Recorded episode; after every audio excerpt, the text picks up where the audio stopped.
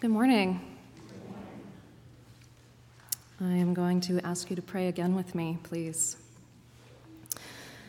Lord God, as we hear your word today, would you fill us with your spirit?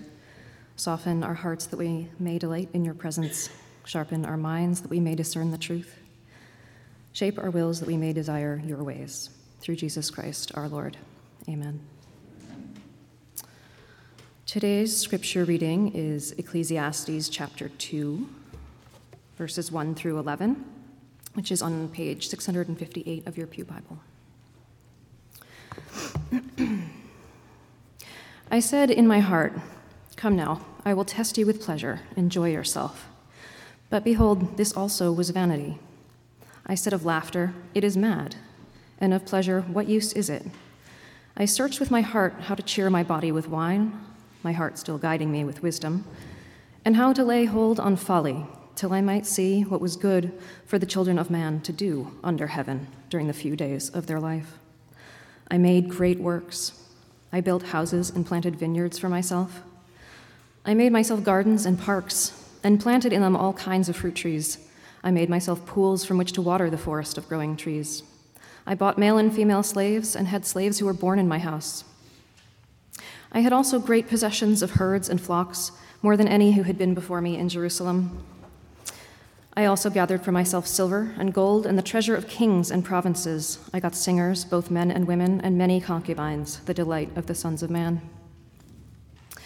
So I became great and surpassed all who were before me in Jerusalem. Also, my wisdom remained with me, and whatever my eyes desired, I did not keep from them. I kept my heart from no pleasure, for my heart found pleasure in all my toil and this was my reward for all my toil. Then I considered all that my hands had done, and the toil I had expended in doing it, and behold, all was vanity and a striving after wind, and there was nothing to be gained under the sun. This is the word of the Lord. Thank you, Chloe. I just realized I forgot to dismiss the kids for junior church. um, we want to do it. It's a short sermon, so they can stay or they can go. What do y'all want? We ready for it? You want to go? Okay. Kids, you can meet right up here for junior church. It'll be short, it'll be like 15 minutes, but.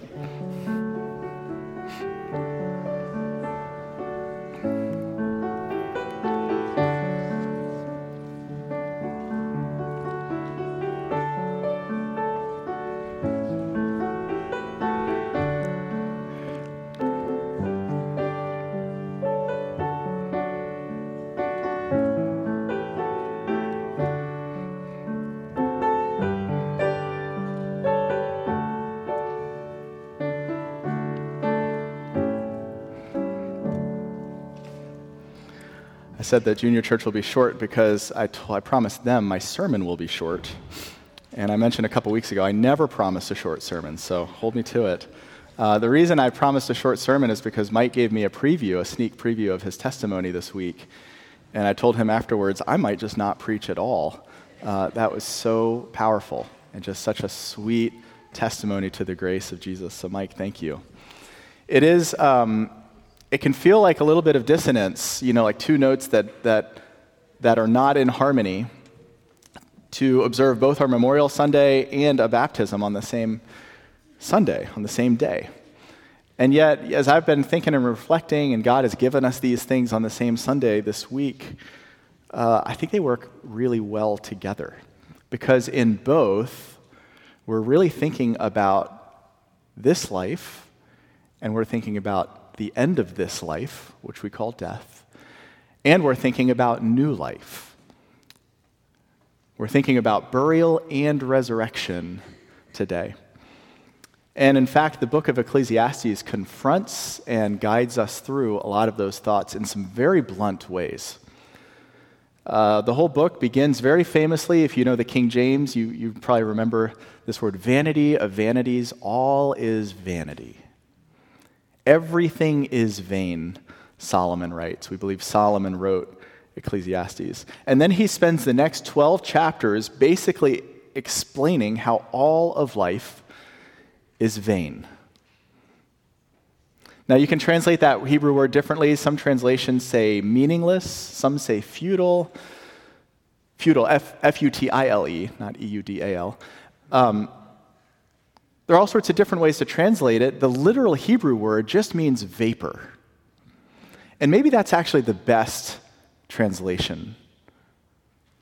Maybe instead of trying to define it, we should, we should let the image speak for itself. Everything is a vapor, Solomon says. All of life is a vapor. Step outside on a cold day, not like today, but in a couple days. Step outside on a cold day and you breathe, you, right? And what do you see? You see your vapor, you see your breath. And it's there, and then it's no longer there. Just like that. Life feels like that, doesn't it, at times? Solomon is teaching us that life is like your breath on a cold winter morning. And he spends 12 chapters of this book, Ecclesiastes, fleshing out the question where do we find lasting hope in a world where nothing lasts? That's an important question, especially on a Sunday. It's important any time, but especially on a Sunday when we're remembering those dear loved ones we lost last year. And with a baptism on the docket, this is a very pertinent question. Where do we find lasting hope in a world where nothing lasts?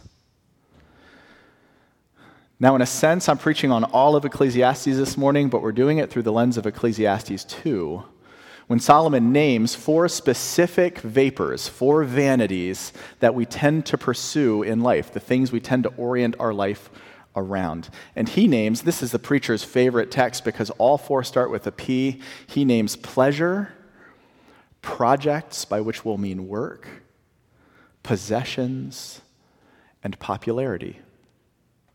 So, this morning, we're going to con- consider very briefly why each of those is so ephemeral, and then we'll look for hope beyond them. But let's start with pleasure. Here's how he starts. This is verse 1. He writes, I thought in my heart, Come now, I will test you with pleasure to find what is good. But that proved to be vanity, a vapor. Laughter, I said, is foolish. And what does, this is a good question, by the way, what does pleasure accomplish? I tried cheering myself with wine. I tried embracing folly. In 21st century terms, we would say this I tried pleasing myself by watching Netflix late into the night, way past when I should have gone to bed, or by mindlessly scrolling after I had put the kids to bed, or with a second, and then maybe a third, and then maybe a fourth drink. And Solomon points out, as many of us, like we know if we're really being honest, these things are a vapor, they don't last. Do you really feel rested and filled up and refreshed after three or four hours with the remote? Do you really feel better than you did before after the high or the buzz ends? It's a vapor, Solomon says. Next, he moves to projects. That means work. I'll show you where I get that from. He, he writes I undertook great projects. I built houses for myself. I planted vineyards. I made gardens and parks and planted all kinds of fruit trees in them. I made reservoirs to water groves of flourishing trees. It sounds like he's gardening, but remember, Solomon is a king. He's describing public works projects. This is his DPW efforts, right? He's building infrastructure. I, and, and he says, I worked hard and I accomplished a lot in my work. But it was a vapor. Just last week, it was a week and a half ago now, I was chatting with a, a friend who's a palliative care physician and she told me, she said, Chris, the cliche is true. She said, I've sat by a lot of people as they were dying, and I've heard a lot of people express a lot of regrets. I have never once heard somebody say anything like, you know, I really wish I had spent more time in the office. Our work, even, is a vapor. I mean, let me just ask you where are Solomon's public works projects now? They've crumbled. They've crumbled. And, and we may not like this, although we know this, especially actually those of you, I wager, who are retired understand this better than any of the rest of us. Because after you retired, let me ask you did your company collapse? Just implode? No. What happened in all probability? I think this is true for anybody in here who's retired. They found a replacement and they kept on going. That's, that's a sobering and humbling thought, isn't it? That you and I, not one of us in here, is actually irreplaceable even in our work, as good as we are at our work. It's a vapor, Solomon says. I tried pleasure, I tried projects. Next, he said, I tried possessions. And I'm going to paraphrase because this is a long chunk, but he says, I acquired for myself, and these are ancient measures of wealth slaves, herds, flocks, silver, gold, treasure, employees. I had a huge payroll, I had it all. But what happens? Elsewhere in Ecclesiastes, he points out, well, you die, and then all your possessions belong to somebody else who didn't even work for them. It's like the old saying goes I, I don't remember who told me this, but it's such a good image. Nobody ever saw a hearse pulling a U Haul trailer. Just think about that. And even when you just think about this life, like try, okay, well, let me get as much as I can in this life, but what happens? Your windowsills rot, your alternator goes bad, that fridge that you just bought a year and a half ago, the condenser breaks, and now you've got to get a new fridge because fridges don't last like they used to. Your precious jewelry tarnishes or maybe even gets stolen. And that's not, and then Solomon digs even deeper. Like you look a couple chapters later in Ecclesiastes 5, and he writes this Whoever loves money never has enough. Whoever loves wealth is never satisfied with his income. The abundance of a rich man permits him no sleep. We think that accumulating more things will give us a sense of peace, but actually it robs us of the very peace that we're after because now we're worried about losing it. It's a vapor. And lastly, Solomon warns us against the vapor of popularity. We can use different words to describe this. You might say legacy, we might say making a name for yourself, having a good reputation, being well respected. I want people to remember me, we think. And that sounds good, it's not a bad thing in and of itself, but you can't orient your life around it, and here's why. Because Solomon writes in Ecclesiastes 1, just a few chapter, one chapter before, no one remembers men of old. And even those who are yet to come will not be remembered by those who follow. What's he saying? He's saying that you and I will be, this is a hard reality, but it's true, you and I will be forgotten and probably sooner than we think. And if you don't believe me, let me ask you do you know the names of your great grandparents? And if you know the names of your great grandparents, maybe a handful of you do, do you know the names of your great great grandparents? You get the idea? Three, maybe four generations, and we don't even remember their names. And we think that we'll be different?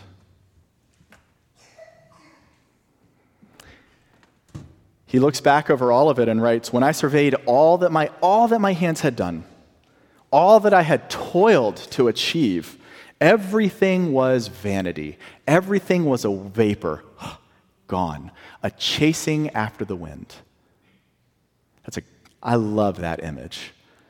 A chasing after the wind you imagine going to the park, having a picnic on a sunny summer afternoon, and you see somebody in the park just running, sprinting back and forth and back and forth. And, and they're not wearing workout clothes, so they're not just, and you're like, what are you doing? And they say, I'm, I'm chasing the wind. What are you, what are you going to think about that person's mental state? Like, I want to know what are you going to do when you catch it? Solomon says, when we pursue at all costs pleasure and possessions and popularity and projects or work, we are no different than somebody who is chasing the wind. So, where do we find lasting hope in a world where nothing, frankly, lasts? The kicker, if you read Ecclesiastes enough, is that Solomon doesn't tell us. it's a really depressing book. He does give us a few hints in chapter 3. Let me read you his hints and then I'll make some connections to scripture later on. He writes in verse 11 that God has set eternity, he has set eternity in the hearts of humankind. In other words, we long for something even if we can't find it. And then a few verses later, he says, everything God does will endure forever. There is something in us that knows, if we're really being honest, that this world doesn't last. And there is something in us that longs for more. And this is why I remind you that as depressing as Ecclesiastes is, and you should read it, it's not a standalone book. It's one of 66 in our scriptures that tell one cohesive story. And so we can find responses to the questions that Solomon poses other places in Scripture. Let me read you one. This is from 1 Peter chapter 1, verses 3 and 4. Praise be to the God and Father of our Lord Jesus Christ. In his great mercy, he has given us. Notice, God gives us. We don't achieve it for ourselves, but God gives it to us. He has given us new birth, new birth into a living hope through, how do we get this? Through the resurrection of Jesus Christ from the dead. And into an inheritance, now he's going to actually call our mind back to Ecclesiastes, into an inheritance that will never perish spoil, or fade. The world and everything in it is passing away. We know that from 1 John chapter 2. We know it from experience if we're honest. But Jesus Christ has been raised from the dead and is making all things new. We find our, our hope in the resurrection of Jesus Christ in the one who has conquered the death that seems so powerful over our lives. And because he was raised from the dead, and because we are raised with him through our baptism, then we can find a better version of each of those four P's in Christ. We find greater pleasure in Christ than any substance or any experience can possibly offer us. We find more meaning and purpose in our projects, in our work, Here's how Paul puts it in 1 Corinthians 15. He says, Our labor in the Lord is not in vain. There's that word, vanity again. It's not in vain if it's in the Lord.